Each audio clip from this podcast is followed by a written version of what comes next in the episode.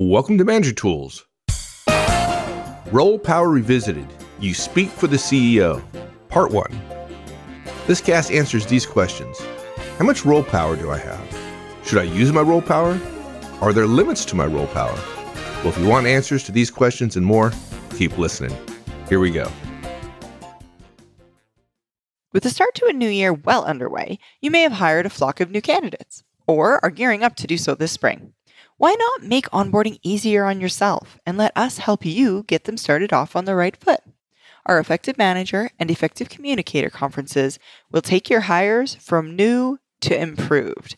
And with a conference held nearly every week of the year internationally, there's sure to be a time and location that suits your needs. Visit us now at manager tools.com forward slash training to find an event near you. Role power, that's an interesting topic. We've talked about it before, so we're going to revisit it a little bit today. It's interesting for a cast for us because we don't recommend that you use role power very often. Right. In addition, it's not as actionable as a lot of our casts. And I don't think we had any casts that were strictly theoretical for the first, well, not theoretical, but non actionable. I think for the first 10 years, maybe, maybe a little less of our show. And the reason I changed that was because I remember in the very beginning when I started thinking about Cass, one of the things that popped in my head immediately is what are the questions I keep getting asked over and over again that people want help with?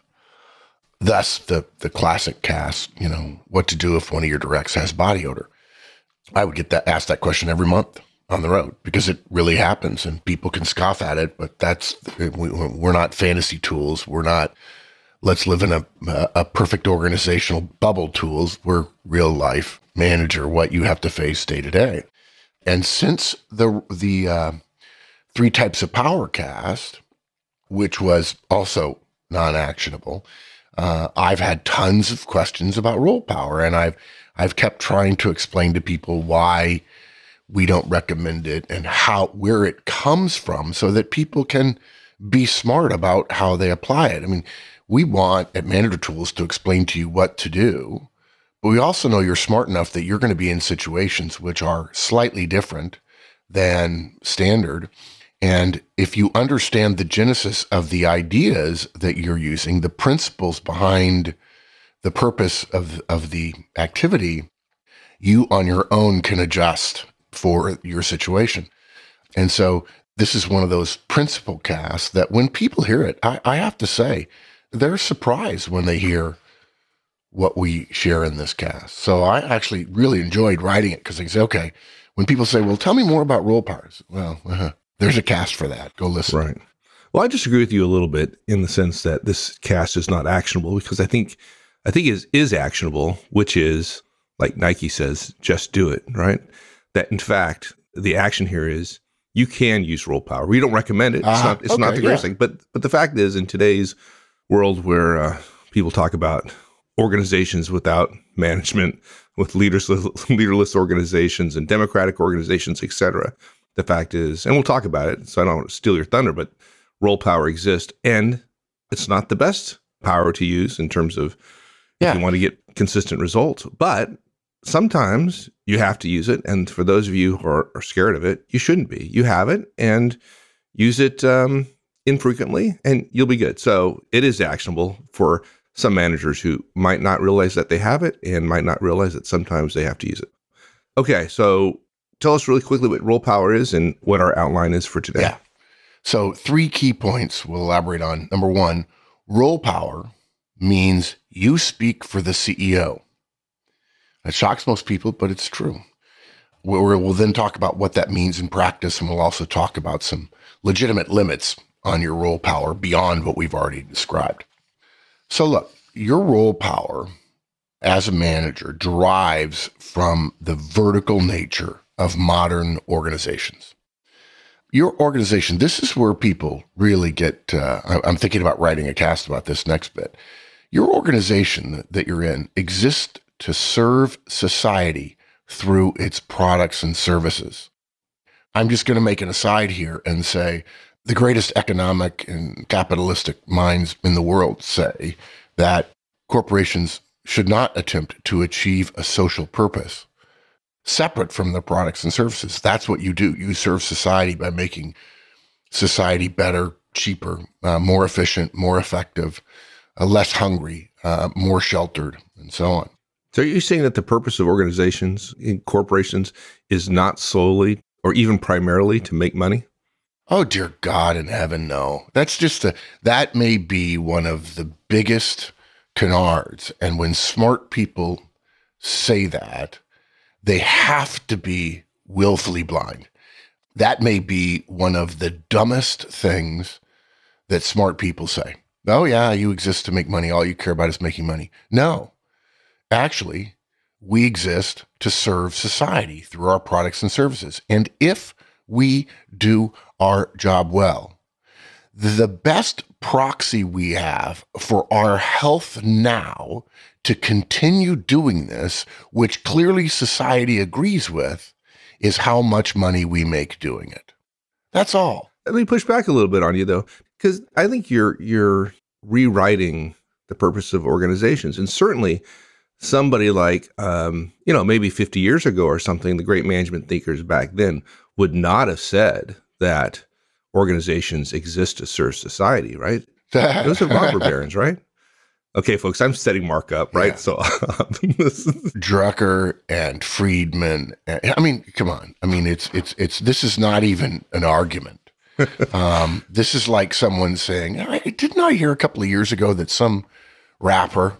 And by the way, I, I don't get it. Why why would a person who in their promotional videos is surrounded by scantily clad people throwing money in the air, why would that person have any relevance to intelligent debate about things? But I think a rapper a couple of years ago said something like, well, you know, the earth may not be round. Now, I may not be in the know, and um, uh, it, maybe it was all just a social media ploy to raise his public profile, and maybe there's there's value to that. But having just finished the other night watching First Man with, I thought, funny, a Canadian, Ryan Gosling, playing Neil Armstrong, whose picture hangs in my office. Actually, it's not his picture who hangs in my office. It's uh, a picture of Buzz Aldrin, but it's the only known picture of Neil Armstrong on the moon because a photograph, as opposed to video taken from the, the landing module, but it, uh, Neil Armstrong, who's taking the picture, is reflected in the gold coated visor of Buzz Aldrin. And the Earth looks pretty round from the moon. And the idea that corporations exist to make money is ludicrous. I mean, anyone who has studied it at all ought to know. And if they don't know, either they were mistaught because their professor was an idiot and said, corporations are evil, when in fact, sociologists know that corporations and, and other large organizations too, don't get me wrong, are the single greatest achievement of mankind. Yeah, so Drucker talked about this. In fact, Drucker spent a great deal of his time helping hospitals and nonprofits in order to make it easier for them to be organized and align and achieve the kinds of service magnification that happens when we organize because not having a clear proxy, the way for profit organizations have the proxy, not the goal of profit, it makes it much harder for nonprofit organizations to be highly effective, highly focused, and for that matter, highly efficient. He spent a great deal of time with that. I, I can't, blanking on the titles of the books, and I don't want to roll across my office and look at them on the bookshelf. But yeah, he wrote specifically about this. Look, the reason we organize is it allows us to massively amplify our individual abilities. You know, Adam Smith, Wealth of Nations. I think it's interesting as a colonist that it was published in 1776 uh, talked about a pin factory. If you don't know, folks, if you're hearing Adam Smith and Pin Factory for the first time, I encourage you to Google it and have a bit of a chuckle at it. In this pin factory, 10 workers working together on the separate task to create a pin. And by pin, I mean pin, not pen. So, like a straight pin that you would use to hold uh, something while you were sewing it. 10 workers working together on separate tasks, specialization of labor, separation of labor and task, produce 50 times more output than those workers working on one pin at a time themselves. 50 times. That's the beauty of organizations. And when people come together, eh, I, I would also argue that there's an incredible humanistic and emotional benefit from the fact that all human beings, to some degree more, for some it's a great deal more, for others it's less, feel a greater sense of purpose when they connect, communicate, and even commune with people who share a certain purpose. And that magnification is further increased by that feeling of joining something that's more important than themselves. And I've read about that. I can't cite anything off the top of my head. So we organize in order to serve people better. That's why we do it. And it works. The history of organizations are, it's astounding.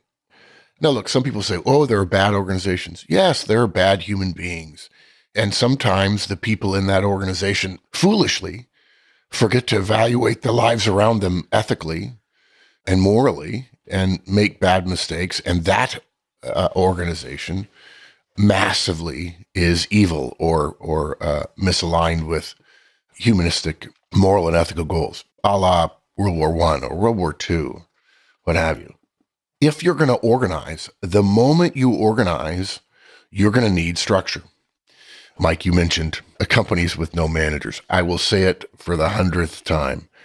I find it amusing that whenever any company has a good year and has recently gone to or, or, no let me put it differently. Anytime a organization that is not trivial in size so therefore could command some attention in an audience from a writer and that writer has a podium to reach them when that organization goes managerless and then potentially has a good year and so two and two come together i believe two things are true. Economics and the general industry they're in had a fantastic year.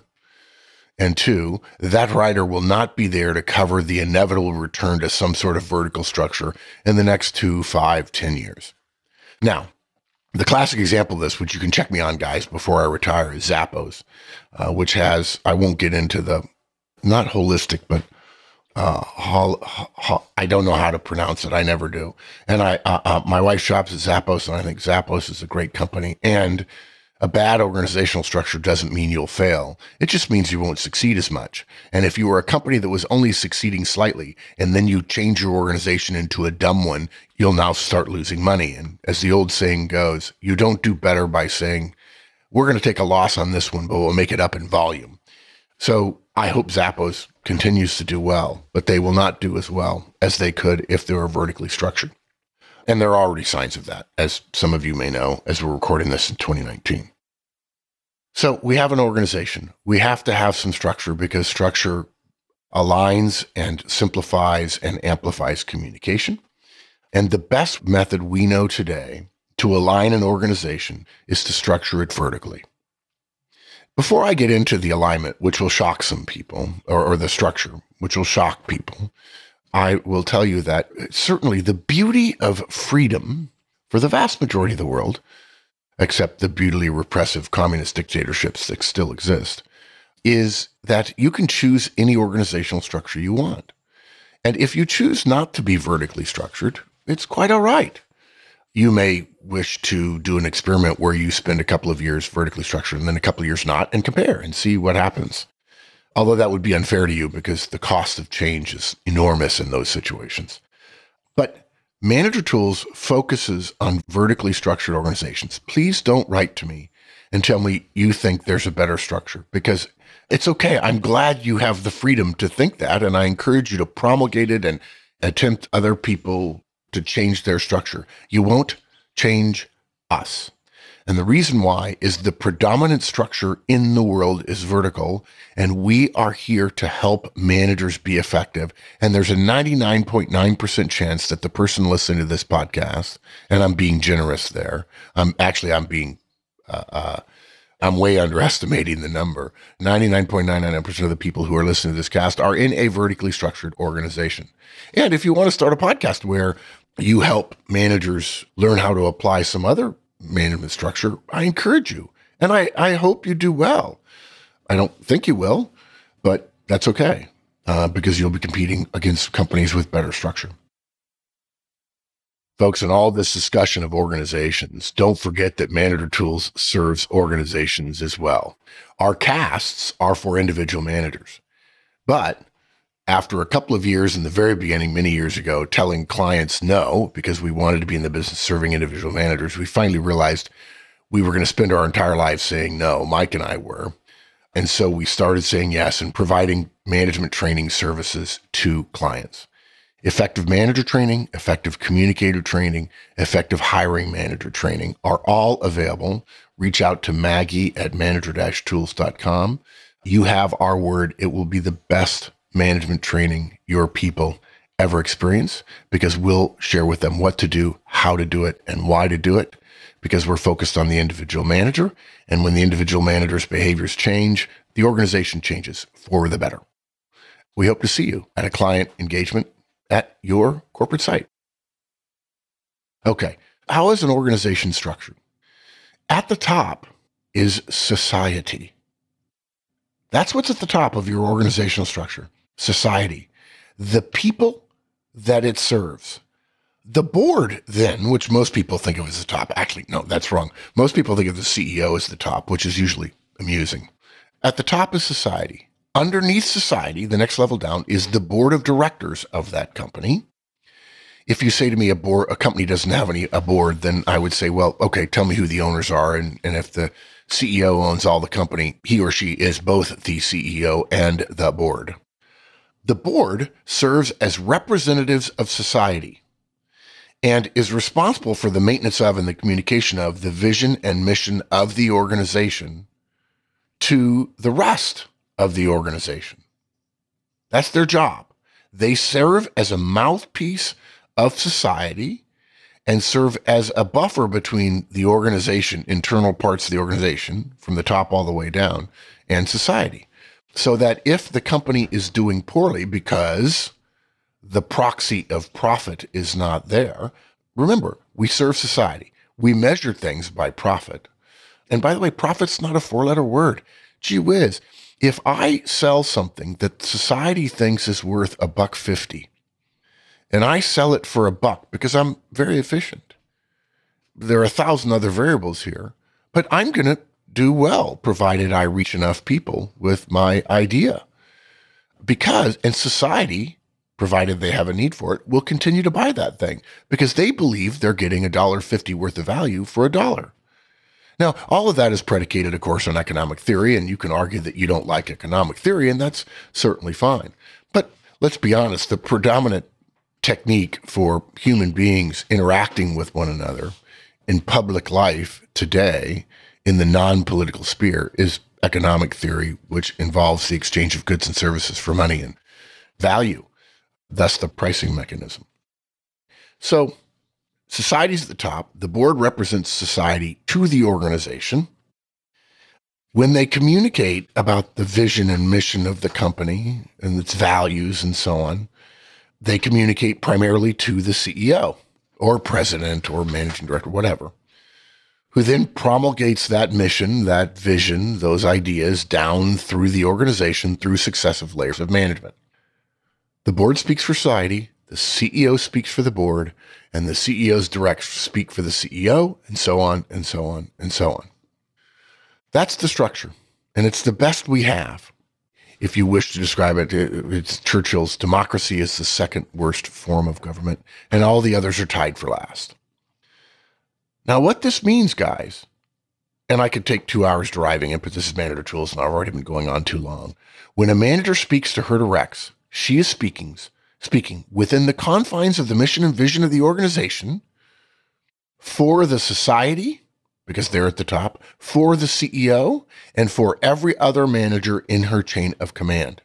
Managers serve as the representative of the mission and purpose of the organization to everyone beneath them in their organization. That's the way the structure works. That's the principle in practice. As we've said before in our other cast about uh, there's no confidentiality between managers and directs. If a direct comes to you and says, Can I share something with you confidentially? The answer must be no. Now, the classic example of this is the manager and the direct who are friends.